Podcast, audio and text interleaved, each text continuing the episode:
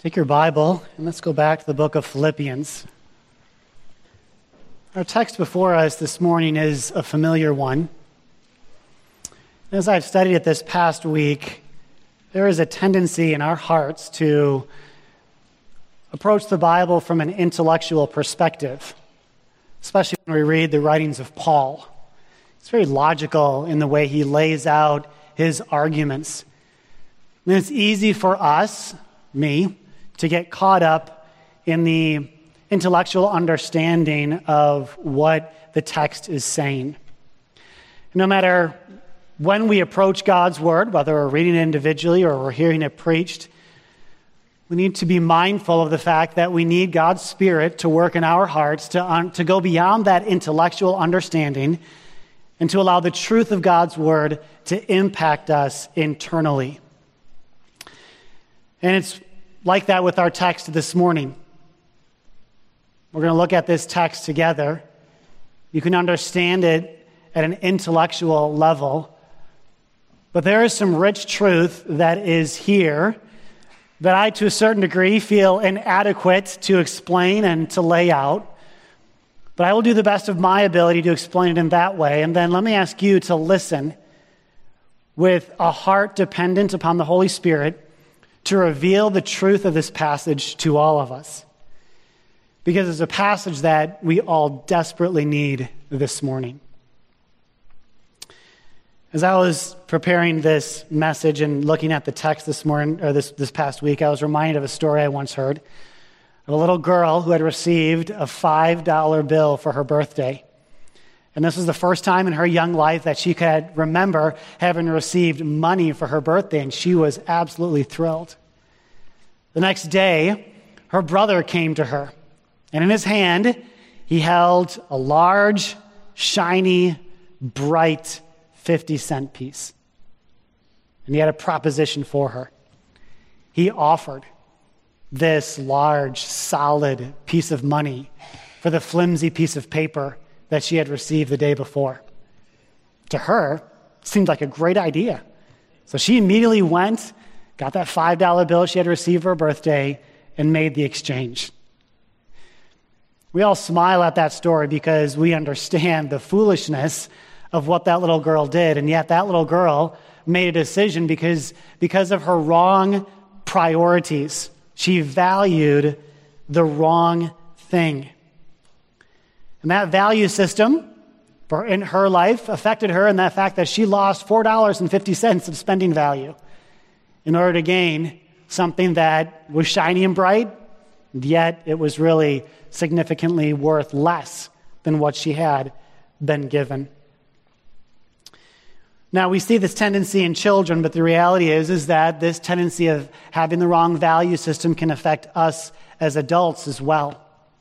We value the wrong things in this life. And as we read throughout Scripture, we are constantly encouraged to examine what we're living for and how we are valuing certain things. And this passage helps us to remember that even though we are tempted to, to not value Christ as we ought, we need to readjust our thinking and see Christ as he is and as this passage presents him. Christ who is of surpassing worth. He is worth more than anything the world offers. He is worth more than anything that we ourselves can gain.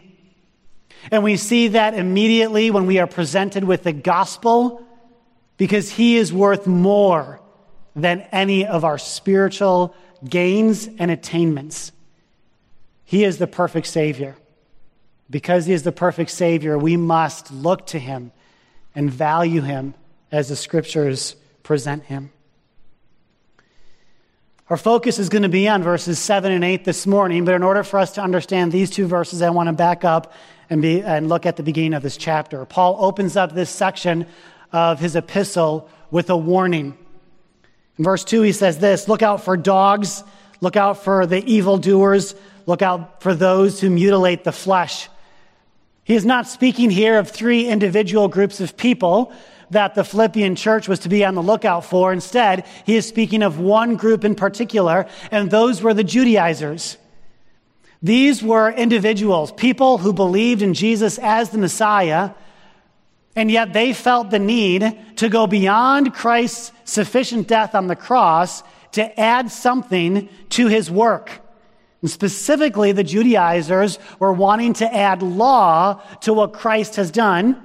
And if we narrow the focus even more from the law, specifically it was circumcision and keeping the dietary laws.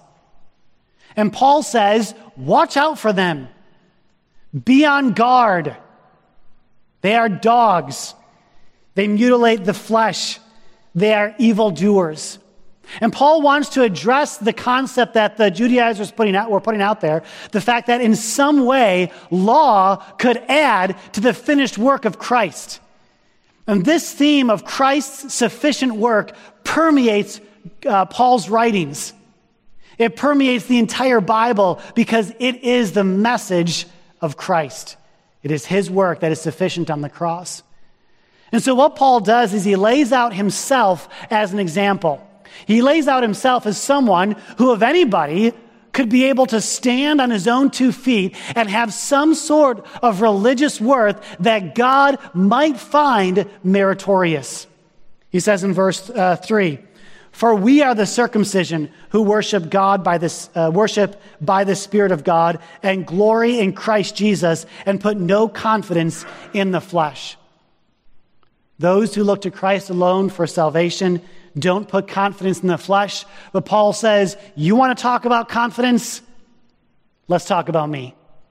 And he lays out seven different accomplishments of himself that set him apart from all the other Jews of his day. Three of those were things that he inherited as an individual.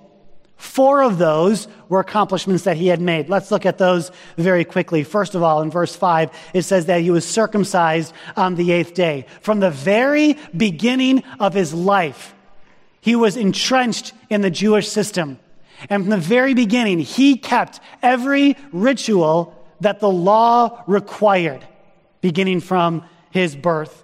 Secondly, he says that he's of the people of Israel. He is saying not only was he circumcised, but he was of the, uh, of the nation of Israel, God's chosen covenant people. And then he narrows that down to a specific tribe, the tribe of Benjamin. He is able to trace his lines back to one of the most respected tribes in all of Israel. And as he grows, he is put into the educational system to receive the best education that he could receive, and he points himself out as the Hebrew of the Hebrews. He grew up resisting the pagan influence that was around him, and he was immersed in the Jewish education of his day, the best that he could get. He goes on to say, as to the law of Pharisee, his religious devotion was of the very best. The Pharisees of the day were the highest sect that boasted in their keeping of the law. And Paul is saying, of all the Pharisees that are out there, I was at the top. As to zeal, a persecutor of the church. The Pharisees were big into proselytizing and seeking to bring people into their belief system. Paul says, Not only did I do that, but I went beyond that in my zeal for what I believed, and I went and tried to stamp out what I thought was preventing people from becoming like me. He went around and he persecuted the church, attempting to eliminate the gospel and what Christ stood for. Finally, he says this as to the righteousness under the law, he was blameless. If anyone was to look at his life, they would have nothing to accuse him of. He kept the law blamelessly in the eyes of others. And Paul sets himself up as this individual that is almost unbelievable. And he is setting himself up for this purpose. If anyone was able to merit anything in God's sight, it was Paul because of what he had inherited and because of what he had accomplished. Verse 7, though, begins with a, a transition. Paul says, Look at all of this and who I am. But. It's an important conjunction there as he, as, he switch, as he switches from, he wants his readers to take notice that what he is about to say is important and significant in comparison to what he has just laid out. He says this, but whatever gain I had, I counted as loss for the sake of Christ. What Paul is going to do throughout these next few verses is he's going to use these accounting terms. And it's almost as if Paul is setting up a ledger before his readers with two sides. One of them are gains, and one of them are losses. And he wants his readers to see these two sides. He wants them to see what truly is important and what truly is a loss. He uses the word gain, those things that are important or valuable to him. And these things that he has listed are genuine gains. They're not theoretical from a human perspective. They set him apart. People viewed him with respect and authority because of these things that he's just listed in the previous verses. He's also going to talk about this concept of loss, those things that are worthless or those things that are to his disadvantage. So these are the way, this is the way that he lays out his argument before him, them. And so what I've done this morning is that is the way I have laid out the outline. It's a little bit unusual. Normally, point one goes with the first few verses that we're going to look at, and point two goes with the maybe third and fourth verses that we're going to look at. But I've laid this out the way Paul does so that visually we can see what is happening here. At the top of your outline, we have the, um, the things that, um, that, that that, that we have to realize that have no value in our lives. And secondly, we have those things that are of value, those things that one who is priceless. So Paul here begins by letting his readers know that his that personal achievements have no value in the kingdom of God. How does he do that? He's just laid out all of these things that the people would look at as gain. They were significant in the religious community. People would have viewed them um, with respect and esteem. And as I said before, surely if anyone had a right standing before, um, before God, it would have been Paul. But Paul has a complete mind shift in his thinking about these things. And he puts it this way in verse 7 Whatever gain I had, I counted them as loss. That word count there has the idea of a reckoning, a way to think, to consider, or to regard. And he's looking back on his past to this, the experience that he had on the road to Damascus when he was in pursuit, in his zeal, attempting to stamp out Christianity and in his mind doing a service to God that God would look at with approval. He's on his way there and he comes face to face with Jesus Christ. And when that happens, his mind shift completely changes. He realizes that all these things that he had held up and that he had held on to as of gain now were of no worth. Each of the accomplishments that he had had, um, he lists them as, as, uh, as gains in his life. And it's like he, in that ledger, he lists all of those individual accomplishments of things that he could look at with pride and things that perhaps would gain a, a favor before God. When he comes face to face with Christ, he realizes that those things are worthless. And in a sense, he takes all of those accomplishments and he takes them from the gain side and he moves them over to the loss side. They are of no value. And it's interesting here as we look at the text, he's using the word gain in, in a plural sense, uh, look, or individual sense, looking at all of the individual gains that he had had.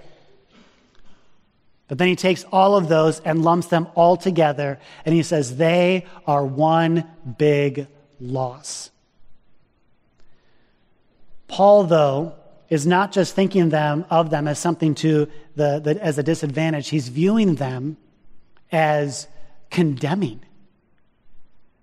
These things that he was hanging on to were good, yet there was an improper motivation um, before them. They were condemning all of those righteous, all, those, all of those attempts to gain righteousness before God were blinding him to God's plan of salvation. And in addition, they were imperfections and they're full of failures and sin. And any attempt that we make to replace or supplement the finished work of Christ is sin. And as such, those who do bring condemnation on themselves. And Paul completely shifts his mind about what he thinks about those things. What was it that shifted his mind? It was Christ. It was seeing Christ for who he is and what he had done. And he sees Christ and the connection to Christ as being something that is worth taking all those gains and putting them on the lost side he sees all of those as beyond price. Paul saw Christ as in all of his glory. He saw Christ as the perfect Son of God. He saw Christ as the final and perfect sacrifice from sin. He saw Christ as the one who could save him from all of his sins. All of those gains that he had placed his confidence paled in comparison to who Christ was as the Son of God and what Christ had done on the cross to redeem his soul from his sin. And Paul says, My mindset shifted and I changed in my thinking because I saw Christ in all of his glory. This glory, the glory of this truth, is only seen when he fully understood his sin and the just judgment that he deserved. You see, as he, as he views Christ, he, he realizes his desperate need of a Savior. This experience is not unique to Paul. This is the experience that every individual must have when they come to Christ. They must view any righteousness that they think they have, any spiritual heritage that they have experienced, they must view all of those things as loss. They must view all of those things as even condemning before Christ. And they must see Christ as the Savior, and they must look to Him with, uh, in faith so that they might be saved. Paul was confronted with these truths, and as he saw them, he was crushed under the requirements of the law. There is no one who keep those requirements. There's no one here who can keep those requirements. Our situation seems hopeless, but Christ is there. Christ changes everything. Christ changes the darkness of our sin into the blazing light of hope. He offered himself as a perfect sacrifice for his sin. The requirements of the law were met, God's wrath was satisfied, and now sinful mankind has a way into relationship with God. And it is this glorious truth that compels Paul to view everything of his past as loss. Christ is priceless in his salvation. Paul continues to make this point by shifting from his past to where he is in the present. The event that Paul was referring to on the road to Damascus took place some 30 years previous. And so the question might be raised Paul, is this still worth it? After all these years, is it still worth it to look at all of those things as loss for the sake of Christ? And Paul answers that question with a resounding yes. Verse 8 begins with the word indeed. And this word indeed is a series of five different Greek articles that are very difficult to translate. But that what they communicate is something of importance. And it stresses the insignificance of Paul's current achievements with the incalculable benefits of a relationship with Christ. And in essence, he's saying, indeed, for sure, yes, I count everything as loss for the sake, um, for the sake of, excuse me, I count everything as loss because of the surpassing worth of knowing Christ Jesus, my Lord. Paul again is talking about his thinking. You see, his thinking shifted on the road to Damascus when he realized that all of his attainments spiritually were worthless and condemning. He is saying that right now his thinking is still the same. He counts everything as loss. Paul looks at his current life and all of his accomplishments and all that God has done through him. All of these things tell him do no good as far as attaining righteousness before God. And so, he thinks differently about them. Hard to know exactly what Paul is talking about when he uses just this, this all encompassing word and he says everything. But one way we can look at this is to think of all the uh, spiritual accomplishments that he has achieved since becoming a follower of Jesus. He was a foremost missionary and church planter. He was known all over the world at that point for uh, preaching and teaching and planting churches. He was highly respected in the churches at that time. He had had his own personal revelations from Jesus himself as he was taught. Paul says, All of these things, I count them as loss. I don't view them as something that gains me any merit or favor before God. I don't view them as something that I want to hang on to. He says, I want to move all of these things that might be seen in your eyes as gains. And again, I move them all over to the loss column. In fact, these things, viewed in the wrong way, these spiritual accomplishments that he had, could hinder his relationship with God because they could take a place of priority in his life above what he goes on to say, and that is of knowing Christ. They might compete for that allegiance. They might be thought of as meritorious, and Paul says, no. Those gains, they're loss. They're as much of a loss and to my disadvantage as what all of those accomplishments I had before salvation. Once again, Paul explains then, continues to explain why? Why, Paul? Why are these things that you've experienced, why do you look at them as loss?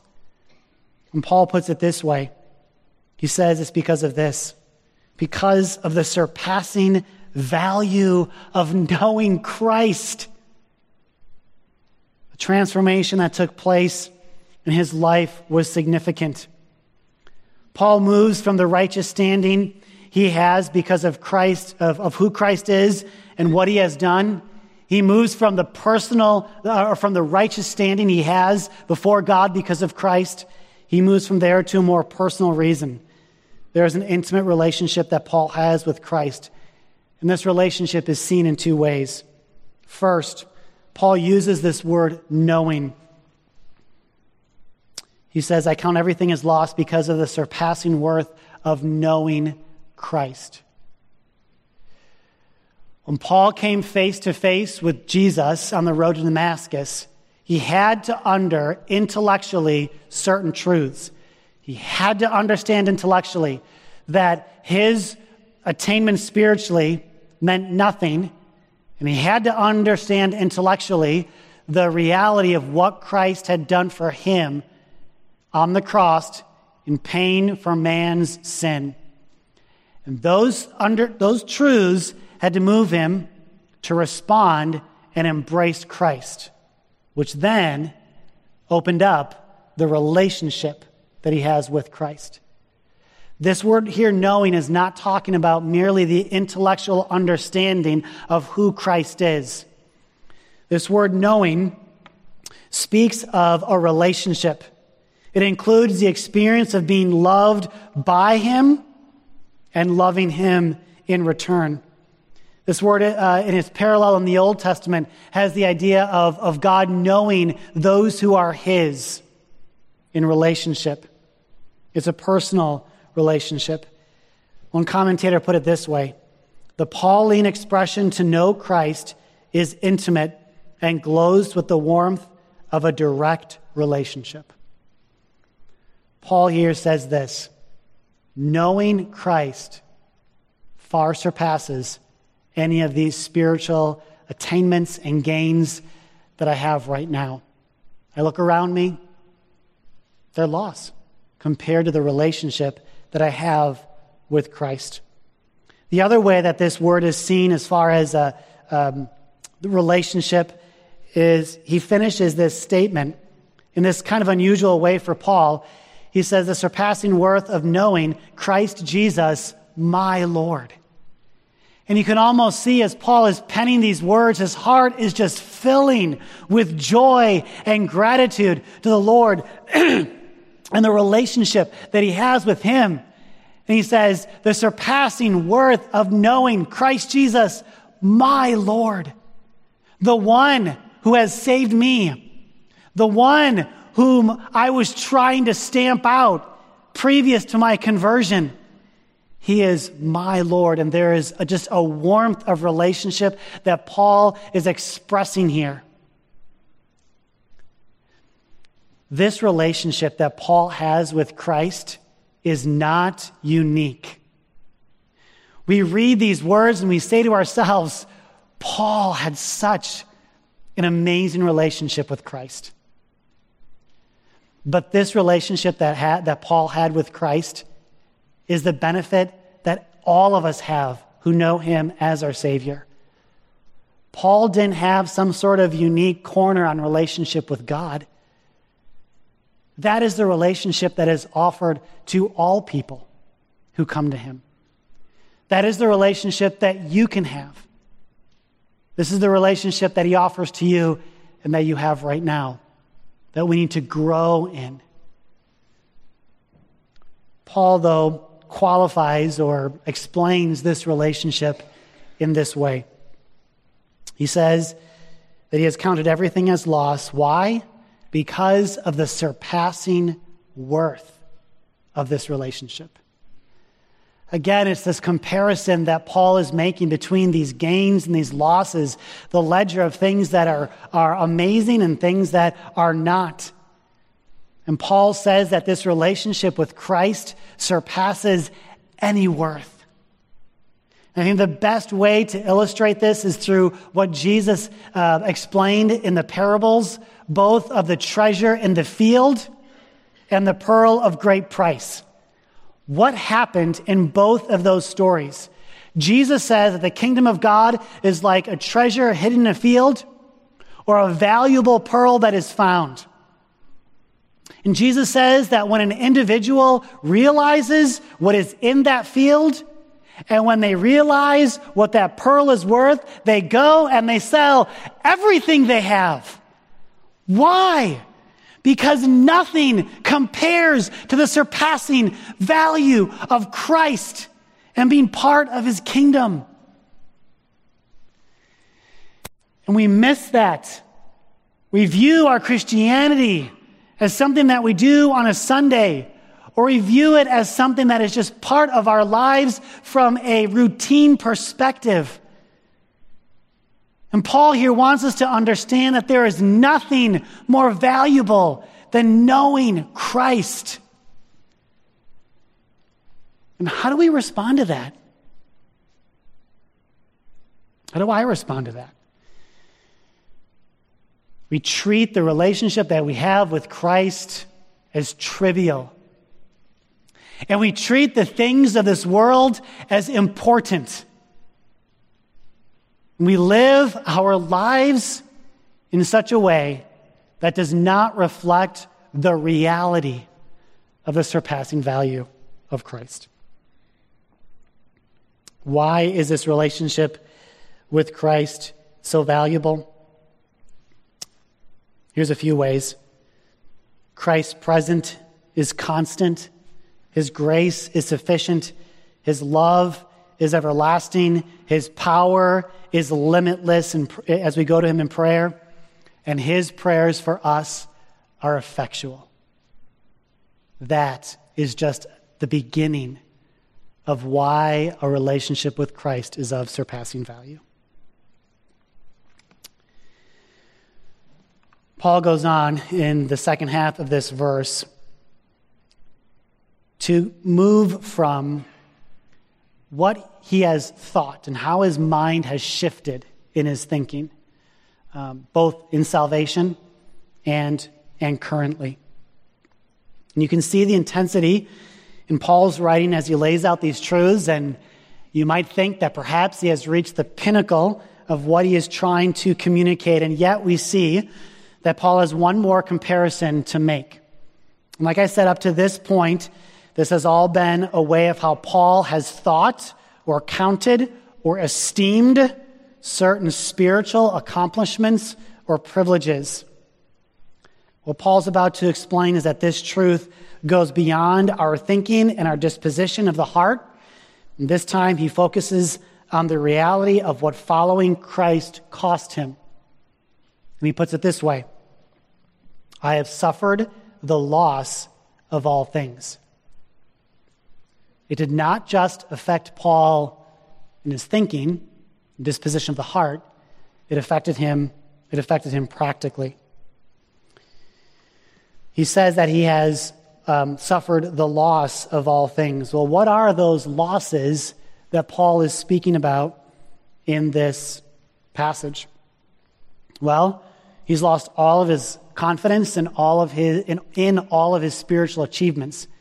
And he's already kind of laid all of that out.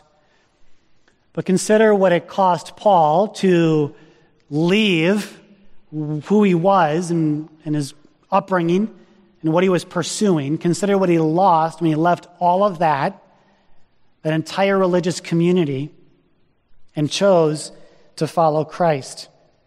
He was a significant figure in the religious community.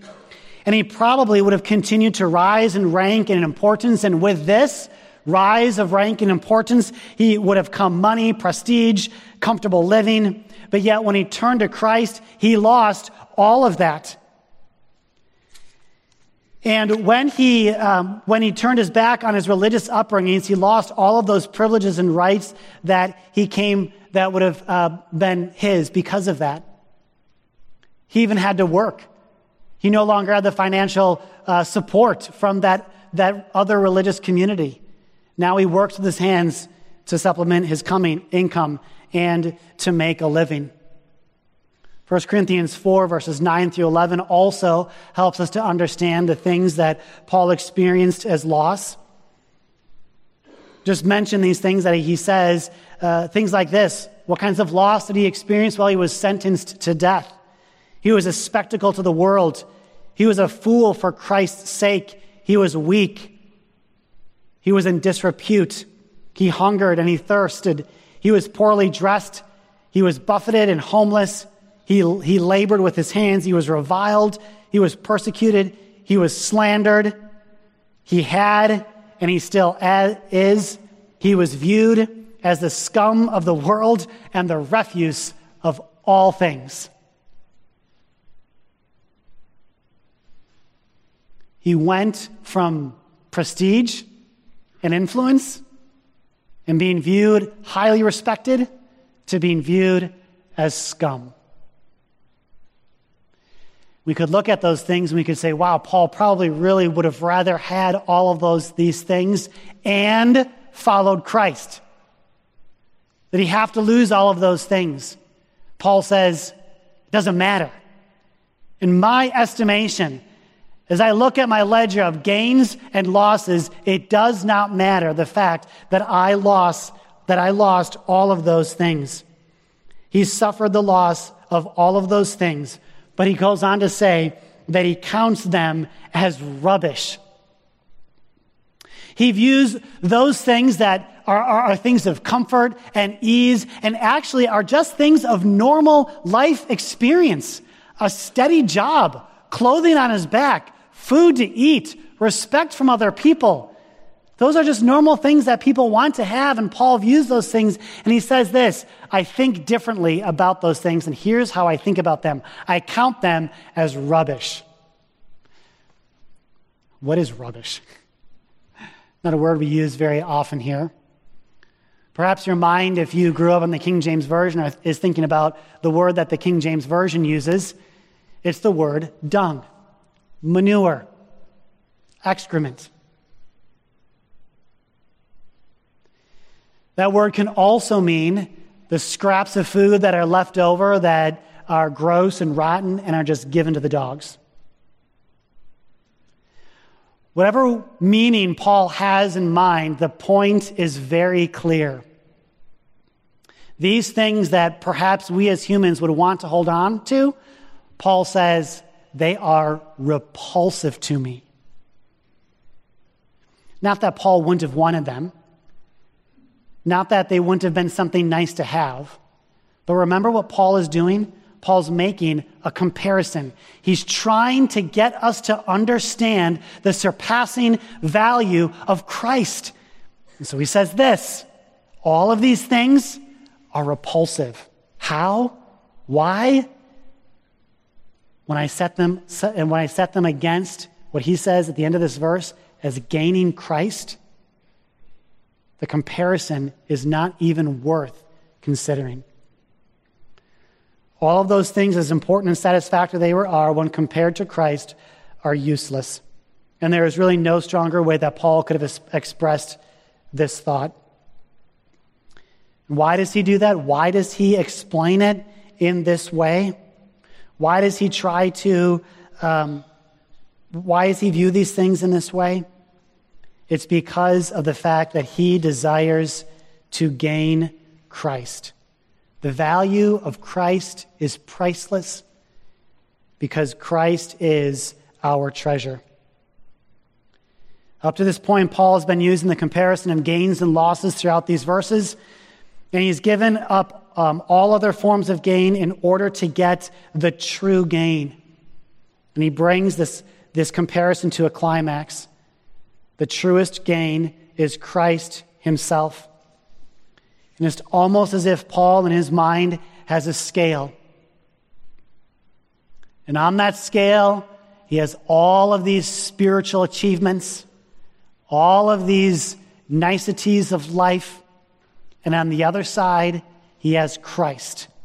And when the scale is let go, Christ sinks, swiftly to the bottom, and the other side flies into the air.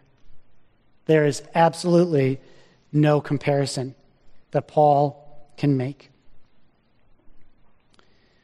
Paul has given up all other forms of gain that he may gain what is truly valuable. This idea of gain has both present um, re, uh, ramifications and future realities. What does it mean to gain Christ? It means that in Christ, we have the power to have victory over sin. In Christ, it means that we have the ability to live a life that God would approve of. In Christ, it means that we have the ability to do what God has called us to do and to further his kingdom until he comes. And when he comes, we then will receive the future gain of Christ and that is we will receive our glorified body. We will in heaven gain all of the spiritual riches of Christ, the inheritance that has been waiting for us. We will receive all of that. Why? Because in this life, we valued Christ and we gained him above all else. These future ramifications um, are things that we must view with an eye of faith. Human achievements are worthless, but a relationship with Christ is priceless. As we come to the end and the close of these verses, there are really two cries that Paul is making.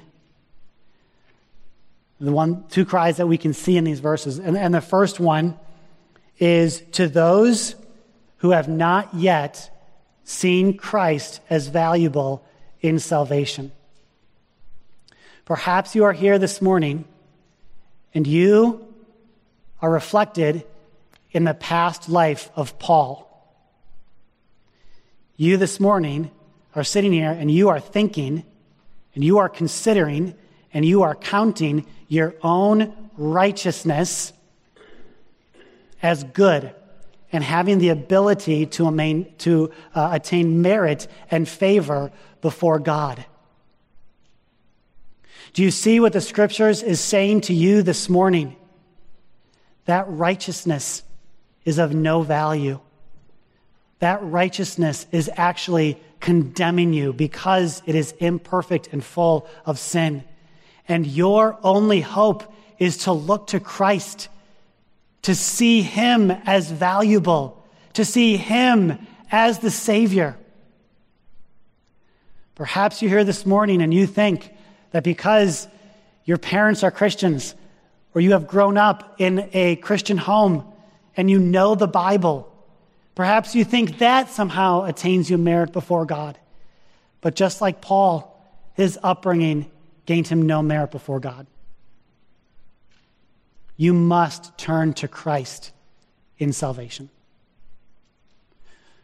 For us who know Christ as our Savior, Paul cries out with the loudest voice possible Treasure Christ above all else. Both in the way you view your spiritual life and what God is working in you to become, value Christ more. Value Christ more than what the world has to offer, the trinkets and worthless toys that it presents as valuable, put them aside and follow Christ. We must live our lives in this way. And the reality is, is that we go into this week, the temptation and the pull is going to be to value other things greater than Christ.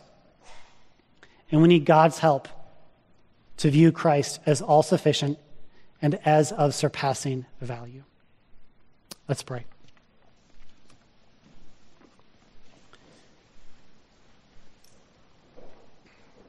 Father, as we are confronted with the truth of your word, we recognize that we desperately need your spirit to impress this truth upon our hearts.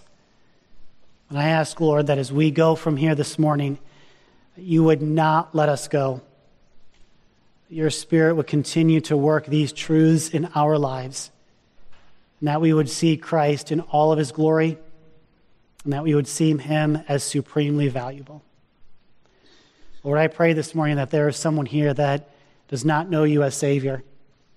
Help them to see that their righteousnesses will never merit favor before you. Would your Spirit work in their hearts that they would respond to the truth this morning? In Jesus' name, amen. We're going to close our service with um, hymn number uh, 43 Christ is Sufficient. Cornerstone hymn 43. Uh, that's the black binder if you need it. As this first hymn is played, played, I want to challenge both groups of people this morning. If you're in here and you do not know Christ as your Savior, you do, you need to. And if God is working in your heart, as we stand and the piano is playing, I would encourage you to slip out the back and come to this side of our building. There are people here who will take the Bible and show you what God says about what Christ has done for you and how you can have the righteousness of Christ when your own righteousness will merit you nothing. I want to encourage those of you that do know Christ. Don't allow this song and this verse to play, and don't allow your mind to go to what's happened next.